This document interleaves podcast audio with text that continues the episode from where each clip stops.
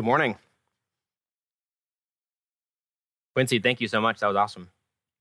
And worship team, thank you all too. I'm to speak just a little bit to make sure that I start hearing myself. Some is it coming through there? Can you hear my slurps? There we go. Super mixed reaction to that. Wow. Okay. so, um, we're going to talk about sort of agreeing to disagree this morning. And we're going to start there. And then, if I'm successful, we'll wander very far away from that topic and you'll wonder how we got where we got. So, that's sort of the theme because that question, the question of like, when do we agree to disagree with each other, came up in the survey we did at the beginning of the semester about some ideas, some questions you guys have about conflict. And that's one that came up from a few of y'all. So, we thought we'd, we'd touch on that. And uh, in general, it's going to bleed into lots of stuff about conflict. So um, uh, we'll just start there. And one thing I want to say right off the bat is that I've noticed recently the number of you who are trying to get me to be interested in and watch some sort of reality TV show has started to increase. Um, and so I want to take this opportunity to say right now that I am agreeing to disagree with you. I will not be watching Great British Bake Off, Survivor, um, Bachelor, Bachelorette, all those. And just now you guys know, we've addressed the whole big elephant in the room. Sorry, Sterling. Sorry, Sammy. Sorry, whoever else was trying to get me to watch whatever yesterday. But in all seriousness, that's not really what we mean by agree disagree. That's kind of a really good example of what it shouldn't be. Um, there can be a tendency in our community, I know because I've done this, to sort of have this idea of like uh, disagreeing with somebody from a distance without really ever actually talking about it with them. Sort of just taking this idea of like, okay, from afar, I think I'm going to have a different feeling about that from them. So it probably wouldn't even be fruitful to go into this conflict and talk about our differences here. So let me just silently, quietly, in my own brain, agree to disagree with them. And that is not what we're going to be talking about. We're talking about how to have conflict with each other and how to work through it, not how to just not have it and avoid it. So that's what happens for me sometimes when I agree to disagree with people. It's just that I did it in my own mind and I'm like, hmm, I'm pretty sure there's nothing they could do that would change my mind. So let's just not even go there. And I think sometimes the op- the the preference to not do that, to not discuss our conflict, is more of a preference to just stew on what we are mad about or annoyed about or whatever, and at worst, it ends up being something that turns into gossip because we'd rather just talk to people that already think like we think about a thing rather than talking to somebody who thinks differently. So that's just something that came to mind as I was thinking about this topic. It's not really a point, it's sort of just a side thought that kept coming to mind. So hopefully, I pray that's useful for, for t- to touch on. And if not, then, um, then let it fall out of your mind. So I think a better way to think about agreeing to disagree would be to rightly and accurately prioritize our differences and disagreements and attribute them the correct amount of weight and looking to God to be our guide for that. Does that make sense? So, giving things the right amount of weight, things that are really important, that make sense to really disagree about, and things that do not and are not important, like reality TV shows. That is a great one to disagree, disagree about, and not have it be something that really affects your friendship. So, I want to look at some ways that Jesus spoke into conf- the conflicts around him, or even just how he communicated with people who had super different points of view from him, and uh, let that be our guide on some of this. And then also look at how Paul spoke into situations like this too. So we'll kind of look at Jesus and Paul today. So, my first point on the Jesus section is that Jesus was about people over ideas, okay? People over ideas. There's honestly tons of ways that Jesus makes that position very clear. A great starting place is in the verse that has kind of accidentally become the theme for this sermon series John 15, verse 9. As the Father has loved me, I've also loved you. Remain in my love. If you keep my commands, you'll, you'll remain in my love, just as I have kept my Father's commands and remain in his love. I've told you these things, bless you so that my joy may be in you and your joy may be complete. This is my command love one another as I have loved you. No one has greater love than this to lay down his life for his friends. That's a pretty heavy dose of love there. And that's one of Jesus' strongest points, what we've been talking about pretty much every week. So to start off, I want us to say that in the sense that like we can get ourselves set up, I think, for the wrong mindset or the wrong kinds of conflict when we have our sights firmly set on our ideas, we have our, our, our mind really set on the ideas that we hold instead of the people that are around us, the people God's placed in our lives. We have a priority set on establishing or defending our thoughts or defending our positions. It'd be pretty easy not to love somebody. And so rather than think about our ideas as our objective in life, I think it's clear to Jesus that loving people, loving the person that he's put next to us, is our objective. That's our, our, our first priority. Ideas are obviously important, but our first priority has to be to love the people that God's put around us. I think Jesus showcases this really well in what might be um, a pretty shocking way to the people that were around him in Luke chapter 7. If you want to tap over to there real quick, it's the story of the centurion so, Luke chapter 7, verse 1. When he had concluded saying all this to the people who were listening, he entered Capernaum. A centurion's servant, who was, a high, who was highly valued by him, was sick and about to die. When the centurion heard about Jesus, he sent some Jewish elders to him, requesting him to come and save the life of his servant. When they reached Jesus, they pleaded with him earnestly, saying, He's worthy for you to grant this because he loves our nation and has built us a synagogue. Jesus went with them, and when he was not far from the house, the centurion sent friends to tell him, Lord, don't trouble yourself, since I am not worthy to have you come under my roof. That is why I didn't even consider myself worthy to come to you. But say the word, and my servant will be healed. For I too am a man placed under authority, having soldiers under my command. I say to this one, Go, and he goes and to another one, Come, and he comes, and to my servant, Do this, and he does it. Jesus heard this and was amazed at him. And turning to the crowd following him, he said, I tell you, I have not found so great a faith in Israel. When those who had been sent returned to the house, they found that the servant was in good health. So, this centurion, a Roman who's occupying Israel, leading many soldiers to help control, keep control of Israel, who Jesus and his followers would probably have many, many disagreements with, many different points of view about, many things that would not align with. And he's not only treated well by Jesus, but is also given admiration on this specific story. Imagine someone you know that you disagree with, them on 99 things, maybe, and imagine them saying one thing that you agree with. you probably have a hard time saying, I agree with you out loud. And you probably also wouldn't want to go on to compliment them. You'd probably want to say, but on all these other things, dude, you and I are not on the same page. You want to really focus on those other things. And so it'd be really hard to compliment, and admire someone for a thing they said like that. And in this case, Jesus does that to all these people who would have all these really strong feelings about the Romans, really strong feelings about centurions. And Jesus not only heals his servant, but also really, really compliments his faith. I've not seen faith this great in Israel but it's a Roman guy who's here and doing stuff you guys don't like. Isn't that interesting? That is such a complicated story. We probably don't have time to talk about all elements of that. But there, Jesus is all about loving a person and taking a break from the ideas that they have differences about. Isn't that interesting? He's, he not only heals the servant, but he also really admires and preaches and points to, as an example, the faith that that centurion has. So lots of these kinds of stories get more interesting the more you think about them, the more context you get to them. But just really think about how Jesus cared much more about the person, much more about the centurion, much more about the servant um, than the other ideas they might differ on.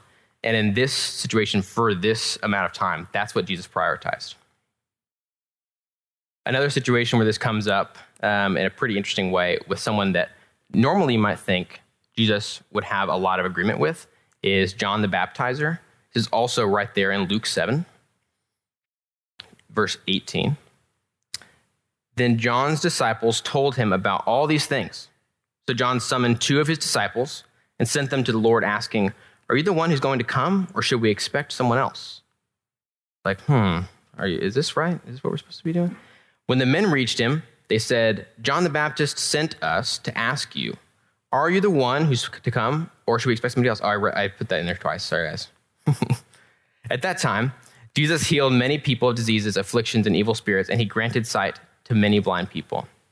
He replied to them, Go and report to John what you have seen and heard. The blind receive their sight, the lame walk, those with leprosy are cleansed, the deaf hear, the dead are raised, the poor are told the good news, and blessed is the one who is not offended by me.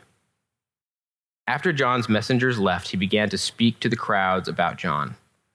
What did you go out into the wilderness to see? A reed swaying in the wind? What then did you go out to see? A man dressed in soft clothes? See, those who are splendidly dressed and live in luxury are in royal palaces. So what then did you go out to see? A prophet?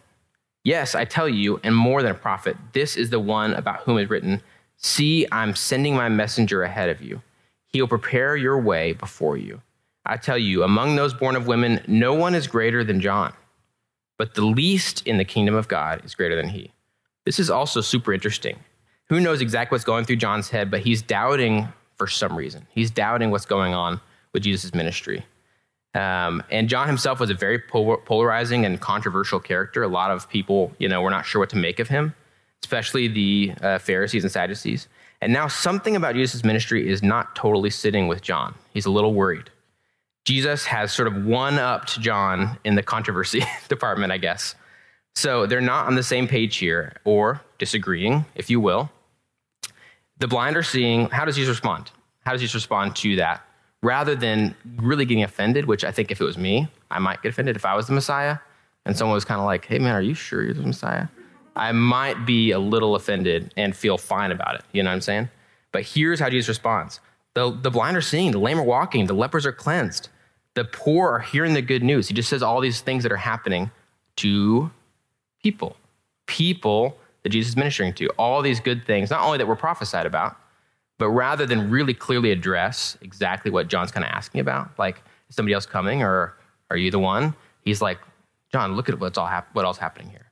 All this good stuff is happening. I'm doing not only what was prophesied about, but I'm focusing all my time and energy and resources on people, sharing the good news with the poor, raising the dead, all these things. Jesus was about people, and he reminds John in that moment with that message he sends back to him about what is important. He reminds him, This is the work I've come to do of the truth. He, Jesus could have descended into maybe being offended, like I said, but instead he just reminds him, Here's what I came to do. Here's the truth. Here's what's important. And, uh, and that's, I think, just so interesting. He, and then after that, he acknowledges John's importance to being sent before him and his role in Jesus' ministry. And then also talks about his greatness. He compliments him and then also at the same time reminds people that the kingdom of God is not really about greatness. It's a really interesting response. He just really sidesteps what I think would be a normal way to kind of respond in disagreement or conflict for a lot of us. He just goes right around that and goes to what he thinks is important to talk about and share about, while at the same time not telling everyone, yeah, John's kind of doubting. Yikes. Um, you know, maybe don't listen to him anymore. He doesn't do that at all. He just goes right around that and says, no one else has been born that's greater than John. Isn't that interesting? It's very strange. So, speaking of greatness, the disciples also seem to kind of be worried about greatness. there's times where they argued about that a lot. And so in Luke 22, there's one account we have of this argument that the disciples seem to have about greatness. And um, this one's been referenced somewhat recently as well. I can't remember if it was me or somebody else or both or all the above, but we'll just check it out again. So, Luke 22, verse 24. Then a dispute arose among them about who should be considered the greatest. But Jesus said to them, The kings of the Gentiles lord it over them, and those who have authority over them have called themselves benefactors. But it is not to be like that among you. On the contrary, whoever is greatest among you should become like the youngest, and whoever leads like the one serving. For who is greater, the one at the table or the one serving? Isn't it the one at the table? But I'm among you as the one who serves. You are those who stood by me in my trials. I bestow on you a kingdom just as my Father bestowed one on me, so that you may eat and drink at my table in my kingdom. And you will sit on thrones judging the 12 tribes of Israel. There's obviously like tons of things we could talk about on this, but here's why I think it came to mind for me It's just that they're arguing about something that to them seems super important. It's of utmost importance about who's going to be great in this kingdom. When Jesus comes and takes over and gets Rome out of here, who's going to be great? Like, think I'm going to be greater? I've sort of been walking beside Jesus more often than you have. All that stuff that they're arguing about, they think is so important. And then Jesus joins the conversation, and does he really dive into the conflict and start to kind of parse out, you know, whose arguments are what? And do I think that Peter has a pretty good case for why he'd be greater? And do I think I'm agreeing with him more or John? What, does he go into that? No, he really doesn't. He says this is not even the right kind of conflict to be having. You guys aren't even thinking about the right things. It should not be this way with you. I'm calling you to a completely different kind of thinking and a really different kind of living. And uh, then he talks about what the kingdom of God's going to be like instead. Does not go into, you guys are being great. And he tries to very clearly flip their idea of great on its head and say, like, yeah, isn't the person sitting at the table being served better? But here I am, I'm here to serve. I'm not here to be served. I'm not here to be the one at the table getting the best seat and the best food and stuff. And I'm calling you guys to follow my example. So I would not be surprised uh, if Jesus would say something like this to many of our conflicts that we have, that spend lot, that we take a lot of time and concern and sweat and mental space about where the real problem really isn't necessarily that one of us is really right or wrong. It's that neither of us are actually on God's agenda. And that's the real problem. I think that happens all the time with us. And I'm kind of myself very much in that camp. So please don't feel like I'm calling you out uh, more than I am myself. So, one assignment I have about this, I think, is a cool example. Um, Josh McGinty referenced The Chosen earlier. If you have not uh, watched The Chosen, um, Mateo's kind of laughing because I've tried so hard to get him to watch it. Several of you, I have tried to get you to watch it and you haven't watched it, and you have no excuse. No excuse. It's on your app. If you've watched a TV show since the time I told you about The Chosen last, you've got no excuse. Sorry. So in season two, it'll take you a little bit to get there, but there's a time. Yeah, Mateo just repented, guys. So um, there's a really cool moment where Jesus very intentionally sends Matthew, who was a tax collector, and Simon to go on an errand together. I won't tell you the details just to give a little bit of, so I don't spoil it too much. And they do not want to be together. They are, have been in Jesus' sort of troop for a little while, but their differences to them are so strong still. Uh, Simon is not cool about Matthew having been a tax collector. And in the story that they, they present as, Matthew was actually Simon's actual tax collector. So they had all this conflict before, and then they end up both being followers of Jesus. So Jesus sends them, makes them go on, do on this task that is more important than the differences that they have, and kind of forces them together. It's a really cool way of doing it. So definitely watch The Chosen. You'll know that moment when you get to it in season two. Uh, download the Chosen app. That's the best way to watch it. I think it's a pretty good example of Jesus. Um, he probably did that kind of stuff with the disciples. This is not that exact story is not in the Gospels, but he probably did that. He probably put them together, tried to get them to realize that their differences are not as significant as their similarities. So Jesus was about people over ideas. That's how Jesus did it. I want to look also a little bit at Paul. Paul was church planting, of course, and he knew a thing or two about conflicts and disagreements. He's addressing them all over the place in his letters, pretty much constantly. And so um, we're going to look at just a couple examples of that. And the point that I want to kind of be the umbrella of this is that Paul was about unity, not uniformity. Paul was about unity, not uniformity. The first section we'll look at here is Galatians 3. Now, this is one of those passages that can easily get misused all the time, um, especially when you're talking about race. So, don't, uh, we're going to talk about that a little bit, but not, that's not our biggest priority here. But um, Galatians 3, verse 23. Before this faith came, we were confined under the law, imprisoned until the coming faith was revealed. The law then was our guardian until Christ, so that we could be justified by faith. But since that faith has come, we're no longer under a guardian. For through faith, you're all sons of God in Christ Jesus. Through faith, you are all sons of God in Christ Jesus. For those of you who are baptized into Christ have been clothed with Christ. There is no Jew or Greek, slave or free, male or female, since you are all one in Christ Jesus. And if you belong to Christ, you are Abraham's seed, heirs according to the promise.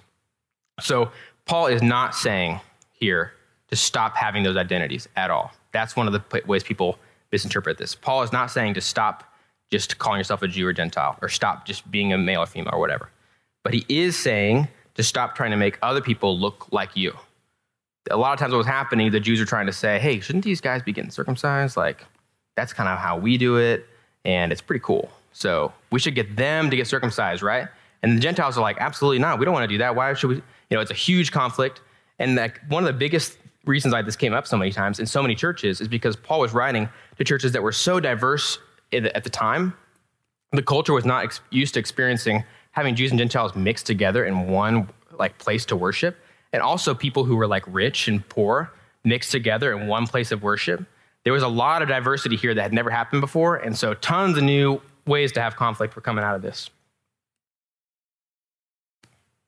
And I think sometimes that kind of stuff can get woven into our disagreements or perhaps perhaps an unconscious desire to make the other person be more like me rather than more like Jesus. Now, I think that gets mixed in. It's hard to parse out. So, obviously, we're trying to make each other look like Jesus. We're trying to also look like Jesus. So, there's important reasons to call each other on our behavior. But we have to make sure it's not to just make you be more like me and not to make you look more like somebody else. We all are trying to look more like Jesus. Paul takes really careful measures not to say that they should all become the same. And he does that in a few other places too.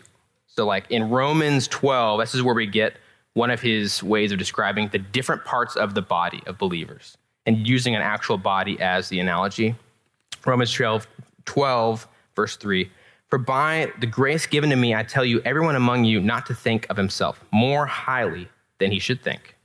Instead, think sensibly as God has distributed a measure of faith to each one. Now, as we have many parts in one body, all the parts do not have the same function. In the same way, we who are many are one body in Christ and individually members of one another. According to the grace given to us, we have different gifts. And he goes on to talk a lot more about that. That whole chapter is great. But different parts of the body, we're not all supposed to be the same, but we are supposed to be unified, one body but he's not saying that we should all become the same. So you got to understand that he, what he's appealing to is to make that unity and make sure that he kind of walks that line of like, some people really want people to look the same and be the same and act the same. But we do need to be unified. So it's a hard thing to balance when you talk about this and address these conflicts. Out of their differences, he wants them to be unified and to not let the differences they do have, that they will maintain their different giftings, their different backgrounds, they're poor or rich before, if they were Jew or Gentile before.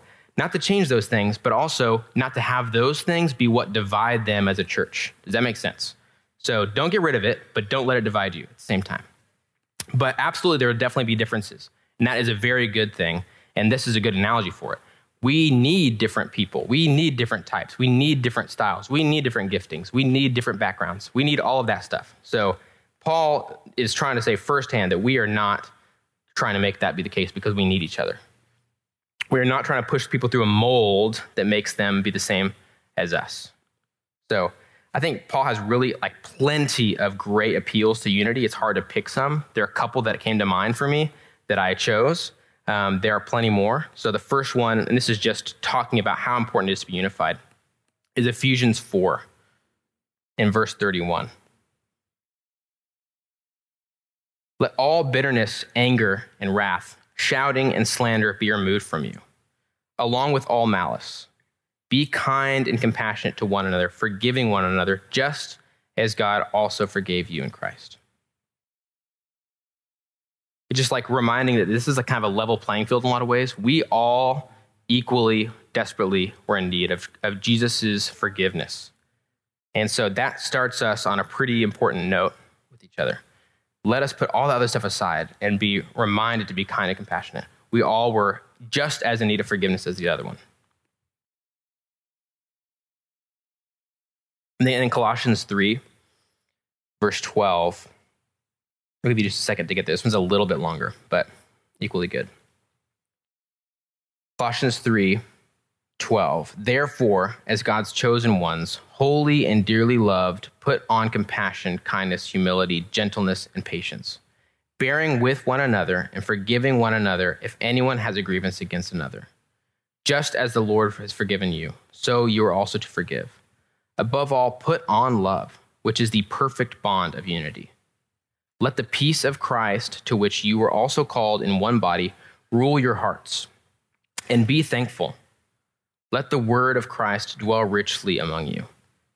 In all wisdom, teaching and admonishing one another through psalms, hymns, and spiritual songs, singing to God with gratitude in your hearts. Whatever you do in word or in deed, do everything in the name of the Lord Jesus, giving thanks to God the Father through him. Kind of reminds me of the thankfulness that Quincy was talking about. That's a great starting point for this. So I think uh, one of the things that I immediately thought of is, is the value that we talked about, one of our church's values, uh, back when we did the vision, mission, values uh, talk at the retreat. So if you haven't listened to that, you can go listen to it on the podcast. But just that simple devotion to Jesus is the value that we have. It's a doctrine of inclusion. It starts with the, what we have the same. We are all in need of God's forgiveness. We're all in need of Christ's forgiveness. And we start with that. And if people are following Jesus and calling him Lord, we start on, a, on the same page in a lot of ways. And the, the other things, the other differences we have, follow from there. They're worth discussing. But it is very important to remember there's this foundation that we have with each other of love out of a mutual need for God's forgiveness. So I have a very, you know, it's hard whenever you're doing a sermon like this to think of conflicts you've had. And you're like, hmm, can I share about that one? And if I do, will I give it a super like one-sided point of view? And will I call out somebody either who's here or that's not here? And that's pretty unfair. So I picked a friend of mine who's not here, Austin Gage, who some of you guys know. And I picked a very humorous uh, argument we had that you guys might have different opinions on too, so it won't be like a one sided deal. So when Austin and I were both our first year here at UNT, we were random roommates. We ended up getting involved in Focus. It was a cool deal. We were good buddies. We also disagreed about tons of things. One of them was back in the day, you guys might not know this, but before we started calling Marvel movies the MCU, there was like only like three or four movies, and everybody talked about them. And Austin and I could not agree on which movie was better Thor, which I think is horrible, and it is, or Captain America, the first one. There were only one of all these at the time, so we didn't specify. We could not agree. And I will tell you, we talked about it so many times thinking we could convince the other one that we were right. We'd bring other people in from our hall and start like being like, oh, so wait, wait, come here for a second. So Captain America, definitely better, right, than Thor? And we just tried to get make it basically a whole argument on our wing. And um, that's that's something to this day we have not agreed about. I have not found a way to kind of come over to the other side about that. But what did we do? At some point, we realized how dumb that was, and we needed to just agree to disagree on that because it is not super important to our friendship that we love all the same movies or feel as strongly about them. Now, that's an easy one. I realize most of our arguments with each other that kind of go deep and never get resolved or whatever aren't as simple as movies. They could be deeper than that. They could be political differences. They could be um, things that we've done to each other. They could be um, habits. I don't know what it is, but there, a lot of the things that we have conflict about are not quite as simple as that. But I do, I do want to bring up Austin because I cannot think of a friend that I have probably disagreed with more on more things than Austin Gage maybe Melissa, but yeah, maybe Melissa. But Austin and I have had more years of friendship, so more chances to disagree. Um, but we've had so much time to disagree about stuff. We've had small disagreements about um, movies and stuff like that, but also big ones like things like how to lead a small group together. We were we were COFAs our first year, or how to uh, who to invite to SICM, or where to live, how to date back when we were bachelors and stuff um, whether it's okay to say happy holidays or Merry Christmas to strangers and stuff like that. We had a pretty knockout conversation about that one time. So, if you can believe it. That was before Starbucks cups and stuff like that. It was, yeah, we were ahead of the, the curve there. But I can tell you this honestly that those things did not significantly negatively affect our friendship. Now, some of those arguments definitely challenged each of us to live and think more like Jesus than, than we already were. So that was super good that we had those arguments and disagreements but others were honestly just at the end of the day not super important. They were low on the priority scale, low on the priority scale in terms of the kingdom of God. We still had way more in common in our love for each other. That was really important. That made it easy to disagree on stuff if we loved each other and we knew that we loved each other. We also had so much in common in our love for Jesus. We had a lot in common in our commitment to follow Jesus. We had a lot in common in our love for the people that God placed around us, um, in our small groups, in focus, in our in our residence hall, and stuff like that. We we knew that we had a very strong mutual mission, mutual vision, and that vastly out prioritized our differences. And so that uh, that's what my friendship with Austin Gage has looked like. If you ever, if you know him or have ever met him, you can absolutely tell him all this stuff, and uh, nothing needs to be hidden from him about this. And I would love to hear how he would try to convince you to his side about the Thor conversation. So, and I'm sure that he would. By the way, this this this argument will go with us to the grave. But we did set it aside. We have not outright argued about it. It's more like a cold war now. You know what I'm saying? So, okay. So that leads me to like my final and much shorter point is kind of a reorganizing of some of the ideas we've just talked about already. Is just that our love for people will by far have a greater effect on them than our ideas and than our opinions. Our love for them will have a much stronger effect on them than our ideas or opinions. I don't have just a ton here, but I think this underlines some of the things that we've already seen from Jesus. We've already seen from Paul.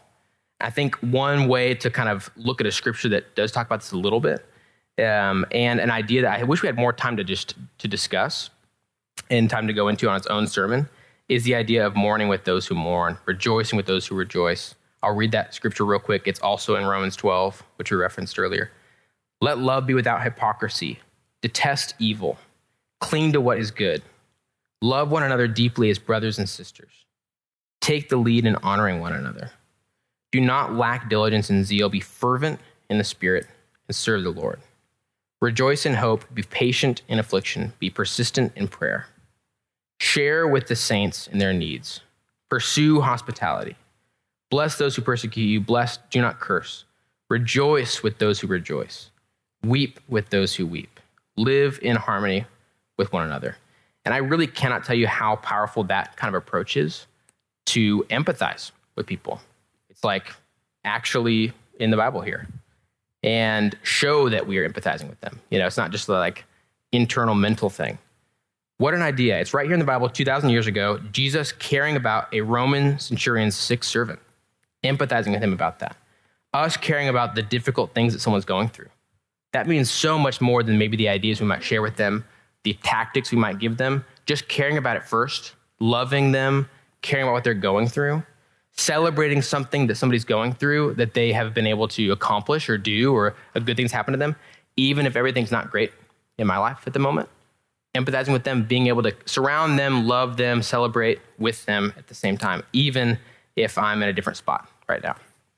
Caring about what people around me are going through, matching that. And if we do that for each other, it makes all the world a difference. Should not not really be a one way thing, but we're called to it either way. So, my own experience experience of many of you I, that I've heard from in our community in this kind of way have been really mostly good. I've heard great stories. I've experienced firsthand a lot of love and empathy and care for the hard things that happen with me, or people being excited with Em and I about stuff like having a kid. Like you guys were all, I mean, Ezra was like, got, is getting the most attention more than he should have in a lot of ways because he was like the first baby in a while. You know what I mean? But uh, you guys have done a great job with that for us. And I know other people you have as well. But at the same time, no community, including us, is perfect on this. And sometimes I hear about things that people in this room have said to each other, or think about each other, or have said to each other about each other, whatever. And it makes me really, really, really sad. there are things in our community that do look a lot like Jesus, but there are things that are absolutely so far from him. We have to recognize that. There's a lot of good, but there are things in our hearts that end up spilling out um, that are really far from Jesus. That is not good. We really need to bring that stuff to him, recognize in ourselves and each other, and bring it to him. At one point, Jesus describes the daily routine of following, following him like this in a very glamorous way. He says, If anyone wants to follow after me, let him deny himself, take up his cross daily, and follow me. For whoever wants to save his life will lose it. But whoever loses his life because of me will save it. For what does it benefit someone if he gains the whole world and yet loses or forfeits himself?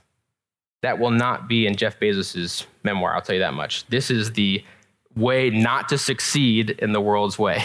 Deny yourself, take up your cross daily, follow Jesus, give up your life, and you will save it. This is hard stuff. It's about sacrificing our stuff, being willing to, to give it up to give it to Jesus, surrender all that messiness, all the imperfections that we have, all the stuff that's unresolved. And for the sake of one another and for loving Jesus, we give it up to him. One of the things that I couldn't not talk about when thinking about conflict this week, and I was talking with Em about this, so I was like, I don't, I can't think of, think of a neat way to insert this in because it's not like a cool story that has a cool resolution to it but I it's just on my heart, so I'll just share about with you guys. But I have a pretty massive like impasse right now with my dad. Uh, our relationship's pretty horrible right now, and I'll tell you details later. I can do that one on one or whatever. I'm I'm fine telling you about it. But basically, I'm at a place where I've like opinioned and ideaed the absolute heck out of him. I cannot imagine there being more things to say. Like, what left can I say? How much more clearly or convincingly can I word something to him? Is there anything else I can do? I just feel like I'm at the end of my rope there. And so my counselor has encouraged me to seek a way to express love to my dad, separate from the part of me that wants to keep trying to convince him to see the things he's done wrong in our relationship. And he has done tons of wrong things, things he's done wrong to other people, to my other family members. And I'll tell you, I have not figured that out. What a challenge. A way to, to to express love to my dad without trying to share my ideas and thoughts and stuff that are valid, right? That's so hard. I've not figured it out. It is by far the biggest hurdle I can possibly think of in my life that's come up in terms of conflict, in terms of having to love somebody when it's hard. So, TBD, all right? On that one, uh, we'll see how that goes. I'll let you know when I when I crack that code. So just to wrap up this, whatever it was uh, that we're talking about, um, I want to challenge you to pass your conflicts. Probably something's come to mind while we've been talking about conflict. If not, then wow, you are awesome. And you have a totally clear conscience. It is hard not to, even while I was preparing this, I kept thinking of so many conflicts I've had that I've done poorly at. and uh, I want to challenge you to pass your conflicts, small and large, through the lens of Jesus. Look to him as your guide don't think something's too small or silly to pray about and bring to Him, because sometimes it is the small, silly things that really get under our skin and other people's skin too. Small little things that that hurt each other's feelings. You know what I'm saying? So pass those things through the lens of Jesus. Maybe something or someone has already been on your heart this whole morning. I want to urge you to spend some time praying about that person and that conflict this week. And then whatever the Lord tells you to do and puts on your heart, don't delay in doing it. Don't wait on that, whatever it is. Maybe nothing is coming to mind for you at the moment, and I would ask you to just spend some time praying about that and ask the Holy Spirit to reveal to you if there's any ways that you've been erring in your relationships. You might not be aware of them. So actually ask the Holy Spirit to tell you. And then don't delay in whatever the Lord wants you to do. Whatever He puts in your heart, just don't waste any time. I want to tell you firsthand that this can be super, super very hard. I think I don't need to. I think I'm preaching to the choir here on that. Jesus' way of navigating conflict is like a steep learning curve for all of us goobers, okay? It is not our main way. He calls us toward addressing conflict, to love when it hurts, to disagree and then double down on love. He calls us toward self, selflessness, servanthood, he calls us to think heavenward, to think in line with his upside down style of kingdom, and to remind each other to do that as well. So that's, that's the assignment I give you. Um, let me kind of wrap this whole deal up in a prayer and just ask God to help us with this because we really need it. Um, Lord, you're so good. And um, just thank you for giving us each other and for modeling what it looks like to really speak into tough conversations and modeling what it looks like to love despite many, many reasons to uh, want to do the opposite. Um, you were a Jewish person also. You grew up in occupied uh, Israel by the Romans, and yet you cared about a centurion servant and wanted to, to heal him. Or that kind of example, calling us to, to live like you, but knowing that you've also done that stuff. You've done that in ways that I have to imagine weren't always easy. Lord, please help us just to stumble through this life and uh, help each other to do that. And um, Lord, help us to love each other even when it's really hard. Um, please bring to mind to us this week ways that we need to resolve conflict with each other, to ask for forgiveness, to forgive. Um, man, God, this is the hard stuff. And we just thank you that you're here with us in the middle of it um, that we can turn to you and lean heavily on you to be able to do this. You allow us to forgive more than we think we can. You allow us to love beyond our means, beyond what our really our limits really are. Um, God, just help us to do that, and just give us wisdom, your wisdom, um, to to do things in a way that is not how the world works and not how we want to work. We really, really, really need you. Change our hearts from the inside help that change to overflow and be evident to other people around us. Help us just to spread that transformational love to each other, Lord. You're so good. We love you so much. And we pray. Amen.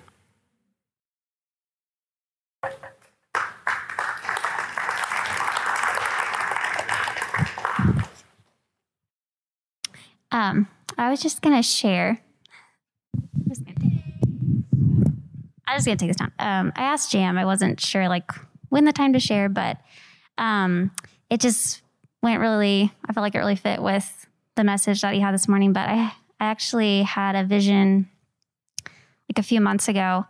And it was like, you know, when you're laying in bed and you're pretty much like asleep, but then you're like, whoa. Um, and I saw these these two large mountains that were just like equal. They were like just like this. And then they were like popping up kind of all over the place and they were our ideas and our opinions in this time. And so I, a lot of like things just, you know, in this age, this time came up like mask, no mask, you know, vaccine, no vaccine, this, this, this, this. Like you can, whatever comes to mind during this time of a conflict or ideas that we are really holding on to really tightly. And then I saw this giant foot that just kind of like came down and it crushed both of these mountains and I just heard, um, Your foolish or your wisdom is foolishness to me. And then I saw this pathway light up, and I heard the Lord say, like, now I'm going to teach you how to walk in love. And um, that obviously really struck me because I was like, oh man, Lord, all these ideas that I've been having that I'm really holding on to you know, the, in my eyes, they're so wise, and I'm trying to convince, you know, maybe convince all these other people of these different things that I think are so important, and they are important. You know, they are important. I'm not discrediting those things, but that the way that the Lord would want to speak and move and bring us together is a different way. It's not through our own wisdom of convincing other people, but it's a different path of love. And so I've been praying and asking the Lord over these last few months, like, okay, God, well, what is the way of love? What is the way of love? And how do I lay down my own ideas and my own opinions and walk in love? And so, just as Jam was preaching just about our ideas and instead that there's a way of love, I think, particularly in this time, um, in this day and age, in this season that we're in, there's a way that the Lord will provide for us to be love to people um, and unify the church, particularly. So, yeah, just want to share.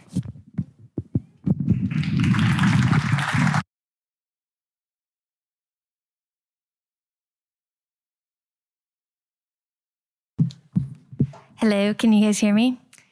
That's a good message. I think as um, I'm a I'm a scientist, and so I try to do everything from like an objective evidence point of view. And God has also really been putting on my heart lately to try to love first. And Not that thinking's not important because I think it is, but like I want to do everything from that perspective. So that's a great reminder, Brittany.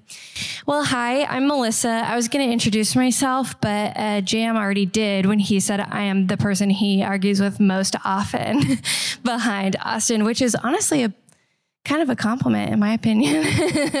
Thanks, Jam. um, I'm going to be doing announcements today, and you often will see me do announcements because I love doing announcements because I think announcements are the time that we have for you to have the opportunity to be involved and be connected.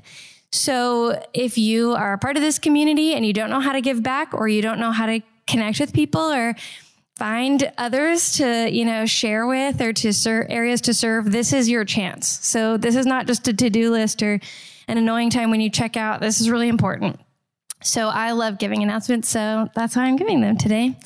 So, first announcement, you kind of picked up on this probably, is we're going to be always using mics for questions and community sharing. And there's a few reasons for that. One is not all people can hear at the same level. So, we want to make sure that it's very easy to hear what you're saying. The second is even though you think you maybe can project all the way across a room, it is very difficult.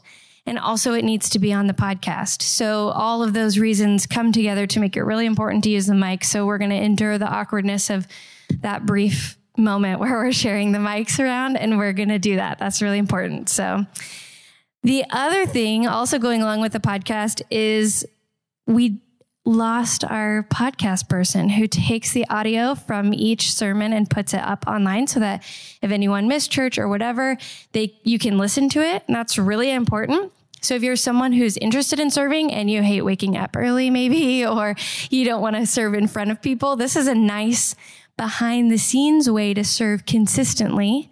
That's really important. So if you're interested in that, talk to Hannah McGinty. She's right here in the front. She has nice curly hair and a stripy sweater on today. So, um, the other thing is there is a church survey. Oh, nope, there's one more before this. There's a pastoral cohort interest meeting December 5th. So if you're interested in learning more about pastoral ministry as an adult, this is a great opportunity for you. We'll explain a little bit more about the cohort and um, what all it would require to be involved in that. So put that on your calendars, December 5th after church. Yes, okay. And then also there's a survey that the cohort is putting out, a missions and value survey. It should take about 10 minutes. And this is really important. I know it's hard for you to remember to do it or take time to do it, but to get a good idea of where our church is at, we need involvement on this survey. So please, please, please take time to do that. And it's available on Facebook and the newsletter. And we worked really hard to get everything on the newsletter so that if you're not in social media, it comes right to your inbox. So if you're still out of the loop, that's on you. I used to complain all the time, and we've made it equal for all now. So just get on the newsletter email. And then um, there's a lot of announcements today, but these are all really important things. So hang in there with me. The next is McMath Middle School. So Andrea, right over here, she's got nice um, blue mask and a gr- brown sweater on today. She works at McMath, and they are doing a drive for new and gently used winter clothes, toothbrush, toothpaste, other toiletry items, plastic bags, food, all kinds of things are needed. So talk to Andrea and someone in our small group had the idea of getting together to donate. And these are for kids that maybe aren't going to have a lot of opportunities to eat or won't have the finances to have warm clothes on the winter, especially when they're not at school. So that is really, really important. And it's a community right here in Denton that we can serve. So we should care a lot about that and make that a priority. The next is church shirts. So if you haven't gotten yours yet, go talk to Jam. He has them. He's in charge. And there are a couple of extras. If you missed your chance to order one, you can talk to him about that as well. Um, we don't pass around an offering basket anymore, which I think is kind of sad. I like that, but um, we you can still give to our church, and that goes all of the money that you give is goes to either maintaining our staff or the building or to community outreach. So that's really important. So please make that a priority. You can go to dentonnorthchurch.com slash donate. And last but not least, very exciting, where's Coral at? Oh, she's back preparing. Okay, well, we have Coral's fundraiser lunch today after church. There's still a couple spots left if you want to come, but if you can't come, you can um, donate through her pa- through our giving page. So you just pick Coral Sierra Le- Coral's Sierra Leone drop down on the options, and um, in light of that, we need to leave out 30 chairs. So when you put up your chairs, once I'm done talking, please coordinate to leave 30 out. And I think that's everything. And I hope that um, you guys have an awesome week.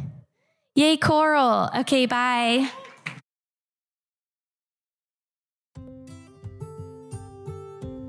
Thanks for joining us for our sermon podcast. We would love for you to join us on Sunday morning or in one of our small groups during the week. And you can get more information about that at dentonnorthchurch.com.